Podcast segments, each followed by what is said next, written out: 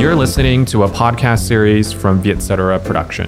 Chào mừng các bạn đến với podcast Along Day with Mel, nơi tôi chia sẻ những câu chuyện từ phim, sách và trải nghiệm cuộc sống sau hơn 20 năm làm báo và lang thang nhiều nơi.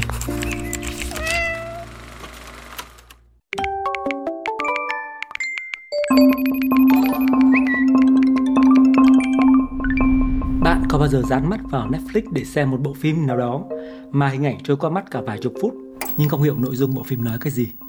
Bạn có bao giờ lật hết trang sách này đến trang sách khác của cuốn sách đang cầm trên tay mà không chữ nào động vào đầu cả? Đến mức đọc lại một lần nữa, lần này thì có sự tập trung hơn, mới nhận ra là chúng mới mẻ hoàn toàn. Đó cũng là hai trải nghiệm về sự mất tập trung của tôi trước đây, với hai thứ sở thích hoặc cũng có thể nói là hai công việc mà tôi thực hành như một thói quen trong suốt hơn hai thập niên làm nghề của tôi. Sự mất tập trung đó hoàn toàn đến từ sự sao lãng của tâm trí hoặc những phiền nhiễu do thời đại công nghệ gây ra. Hãy cứ tưởng tượng mỗi ngày khi ta thức dậy đến khi ta lên giường đi ngủ trở lại, ta đã trải qua 12 tiếng đồng hồ bận rộn như thế nào. Nhưng đôi khi không phải vì công việc mà chính do sự căng thẳng của não bộ khi xử lý hàng tá những thông tin hỗn loạn trên chiếc điện thoại thông minh, máy tính bảng, laptop, TV.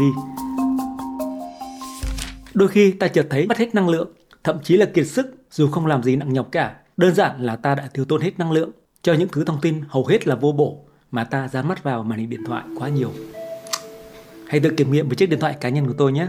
Mặc dù tôi đã cố để kiểm soát với chỉ duy nhất một account trên Facebook hoạt động khá năng nổ vì tôi coi đó là một kênh truyền thông của cá nhân mình.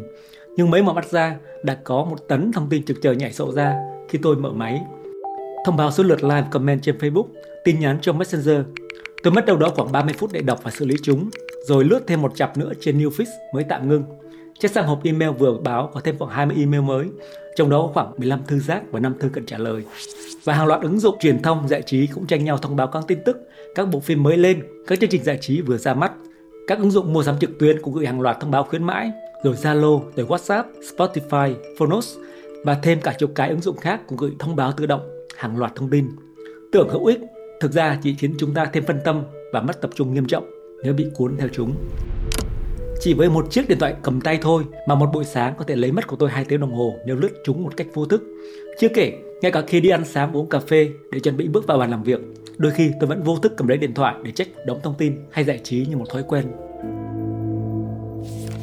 Cho đến khi tôi nhận ra mình bị sao nhãng như thế nào và phải thực hiện một quy tắc, lúc đọc sách, xem phim hoặc lúc ăn, tôi sẽ để chiếc điện thoại trong phòng ngủ hoặc cách xa bàn tay của mình khoảng vài mét. Nguyên tắc này giúp tôi tập trung hơn hẳn khi làm việc, hoặc đơn giản là khi đọc sách hoặc xem phim hay như khi bước vào dạp xem phim, tôi có một nguyên tắc bất di dịch là chiếc điện thoại sang chế độ máy bay. Xem một bộ phim trong dạp với sự tập trung tuyệt đối, tin tôi đi, có thể mang lại cho bạn một sự cảm thụ sâu sắc hoặc khơi gợi trong trí não của bạn những suy tư đa chiều. Hai bộ phim xuất sắc gần đây là Oppenheimer của Christopher Nolan và Bên trong vỏ cánh vàng của Phạm Thiên Ân. Tôi đã có sự tập trung tuyệt đối khi thưởng thức chúng theo hai cách khác nhau và chúng mang đến cho tôi quá nhiều suy tưởng và nguồn cảm hứng, khiến tôi viết về chúng nhiều lần mà vẫn không chán vì vẫn có quá nhiều thứ tuyệt vời để nói. 6 giờ tập trung cho hai bộ phim đã mang lại cho tôi một món quà tinh thần nhiều hơn là tôi tưởng. Trong thời đại hỗn loạn thông tin như hiện nay, tôi nghĩ rằng ai trong chúng ta cũng có thể bị cuốn theo sự phiền nhiễu và phân tâm do các thiết bị công nghệ tạo ra nếu chúng ta không thực sự quyết liệt lấy lại sự tập trung cho mình. Trong cuốn sách siêu tập trung Hyper Focus tăng hiệu quả trong một thế giới đa đoan của tác giả Chris Bailey viết rằng ngày nay có quá nhiều thứ khiến trí óc của chúng ta sao nhãng hơn xưa các nghiên cứu cho thấy chúng ta chỉ có thể làm việc khoảng 40 giây trước màn hình máy tính trước khi bị ngắt quãng hay bị chèn ngang. Tác giả này cũng cho rằng làm nhiều việc cùng một lúc cũng chỉ là nguyên nhân của sự gián đoạn liên tục không lối thoát. Khi cố đa nhiệm như thế, đã khiến bản thân mình không thể làm được bất kỳ một việc gì cho ra hồn, cuối cùng thành sôi hỏng bỏng không. Một nghiên cứu khác đã chỉ ra rằng đa nhiệm thực sự có thể làm giảm năng suất tới 40%.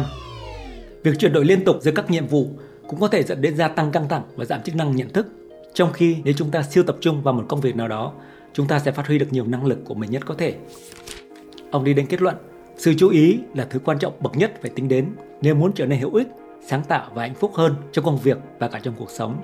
Khi biết sử dụng sự chú ý ít ỏi của mình một cách thông minh và có chủ đích, ta sẽ tập trung tốt hơn và suy nghĩ sáng suốt hơn. Đây là một kỹ năng thiết yếu trong thế giới hiện nay khi công việc đòi hỏi phải vận dụng trí óc cao độ trong một môi trường thường xuyên gây sao nhãng. Một tác giả khác, Harriet Grayfi, trong cuốn Nghệ thuật tập trung thì đưa ra một nhận định quan trọng rằng sự phân tâm, gián đoạn liên tục của chúng ta trong thời đại ngày nay có thể ảnh hưởng đến trí thông minh. Một nghiên cứu được thực hiện vào năm 2005 bởi nhà tâm lý học tiến sĩ Clint Wilson tại Viện Tâm thần học London đã phát hiện ra rằng sự gián đoạn và mất tập trung dai dẳng có ảnh hưởng khá lớn đến người lao động. Một nghiên cứu cho thấy việc sử dụng quá nhiều công nghệ thực sự làm giảm trí thông minh của người lao động. Những người bị phân tâm bởi email và các cuộc điện thoại có thể lấy chỉ số IQ của họ giảm đến 10 điểm, gấp đôi so với nghiên cứu về tác động của việc hút cần sa. Hơn một nửa trong số 1.100 người tham gia nghiên cứu cho biết họ luôn trả lời email ngay lập tức hoặc càng sớm càng tốt, trong khi 21% thừa nhận rằng họ sẽ làm gián đoạn cuộc họp để làm như vậy. Tiến sĩ Wilson cho biết, những người liên tục bỏ công việc để trả lời email hoặc nhắn tin văn bản cũng phải chịu những tác động tiêu cực lên tâm trí tương tự như những tác động do mất ngủ một đêm. Mặc dù các công nghệ chắc chắn có thể tăng năng suất khi được sử dụng một cách thận trọng, nhưng khi việc sử dụng chúng không được kiểm soát, những giai đoạn liên tục này được phát hiện là làm giảm khả năng làm việc hiệu quả của người lao động và do đó làm giảm khả năng làm việc tốt nhất của họ. Sự mất tập trung về công nghệ cũng là nguyên nhân ảnh hưởng và làm giảm chất lượng của các mối quan hệ truyền thống như là gia đình, yêu đương, bạn bè. Điều này ở Việt Nam càng đáng báo động hơn khi những đứa trẻ tuổi niên thiếu, thậm chí là cả những đứa trẻ con vài ba tuổi được bố mẹ cho sử dụng điện thoại thông minh khá là thoải mái, thậm chí còn là thứ để dụ bạn trẻ để bố mẹ chúng có thể rảnh tay, chắt chít hoặc bị cuốn vào những hình thức giải trí nào đó bằng công nghệ. Hệ quả là có những đứa trẻ dành hàng tiếng đồng hồ cô lập trong phòng chỉ giao tiếp với bạn bè qua các ứng dụng chat, tin nhắn hoặc chơi game trên internet sẽ mất đi khả năng học hỏi các tín hiệu xã hội thu thập được từ giao tiếp phi ngôn ngữ.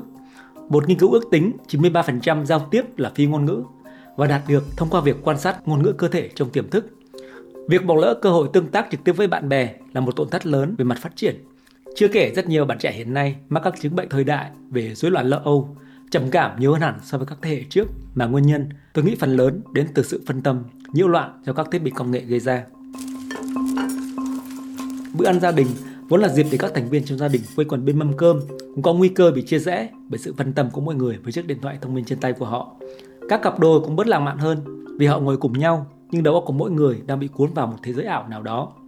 Hình ảnh một cặp đôi hay một nhóm bạn ngồi chung bàn mà mỗi người dán mắt vào chiếc điện thoại của riêng mình trên tay đã trở nên quá phổ biến tại Việt Nam. Một nghiên cứu về tình trạng quá tải trong tiếp nhận thông tin, The British Gas ở Anh công bố, đã chỉ ra rằng sự mất tập trung ngày càng tăng vào công nghệ có tác động tiêu cực đến các mối quan hệ của con người, từ gia đình đến xã hội. Hòa mình vào thế giới ảo trên mạng cũng là một cách khiến người khác xa lánh và có thể khiến ta nghiện ngập. Chuyên gia tâm lý Martin Lloyd Elias trong một bài viết trên tờ The Times vào năm 2009 nói rằng công nghệ hiện đại càng ngày càng khiến ta bị phân tâm. Những thiết kế mới này dường như kích hoạt một phần não muốn được hấp thu hoàn toàn và giống như một trò chơi máy tính. Chúng có thể tạo ra một trạng thái thay đổi kỳ lạ ở người dùng mà ở đó họ ở bên bạn nhưng không ở bên cạnh bạn. Và các hoạt động liên tục, căng thẳng, không tập trung khi bị cuốn vào các thiết bị công nghệ cũng khiến chúng ta có nguy cơ mắc các bệnh thoái hóa não như là bệnh Alzheimer. Theo tiến sĩ Rama Sai Kala, chủ tịch kiêm giám đốc y tế của Quỹ nghiên cứu và phòng ngừa Alzheimer ở Tucson, Arizona, ông cho biết từ công trình nghiên cứu tuổi thọ của não, ông tin rằng hormone gây căng thẳng là cortisol là một yếu tố gây thoái hóa não. Cortisol lấy đi nguồn nhiên liệu duy nhất của não bạn, gluco nó cũng tàn phá các chất dẫn truyền thần kinh, mang suy nghĩ của bạn từ tế bào não này sang tế bào não khác. Tiếp theo, khi chức năng dẫn truyền thần kinh của bạn bị gián đoạn và khi nguồn cung cấp nhiên liệu cho não bị giảm mạnh, bạn sẽ có tập trung và ghi nhớ, lâu dần gây ra những căn bệnh liên quan đến thoái hóa não như nói ở trên.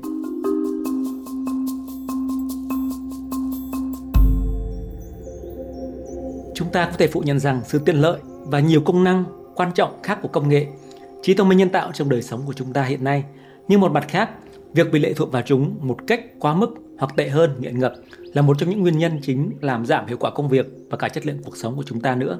Đó là lúc chúng ta nhận ra mình căng thẳng, kiệt quệ, nhưng công việc, học tập của chúng ta lại không hề hiệu quả. Và mỗi khi nhận ra điều đó, tôi khuyên bạn hãy dừng ngay lại những thứ có thể khiến bạn bị phân tâm. Bước đầu tiên để lấy lại sự tập trung đó là loại bỏ những phiền nhiễu.